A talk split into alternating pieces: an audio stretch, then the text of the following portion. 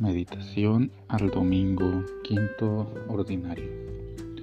El domingo pasado nos presentó una situación que parece cotidiana.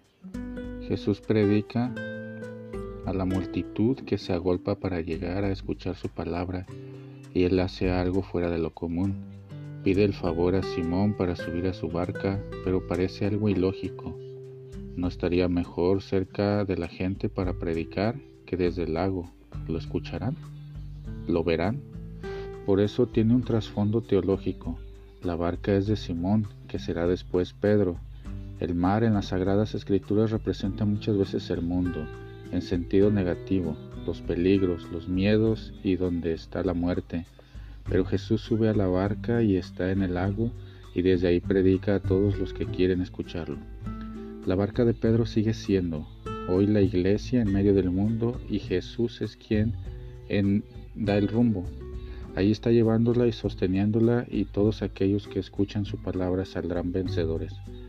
En la siguiente parte del Evangelio los peces son la gran cantidad de almas que se van a salvar por medio de la predicación de los apóstoles al convertirse ellos en testigos y anunciadores de la palabra. También vemos un cambio, una conversión en Pedro, pues cuando Jesús le pide remar mar adentro, lo llama maestro, reconociéndolo como aquel que sabe, que enseña, que trae una doctrina.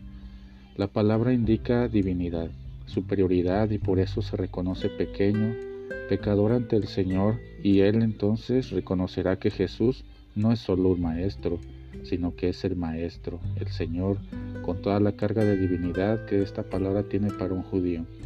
Y así los sencillos pescadores aceptan la invitación de Jesús a ser pescadores de hombres, de colaborar en el anuncio del reino y en anunciar la buena noticia de la salvación que recibimos en Cristo Jesús.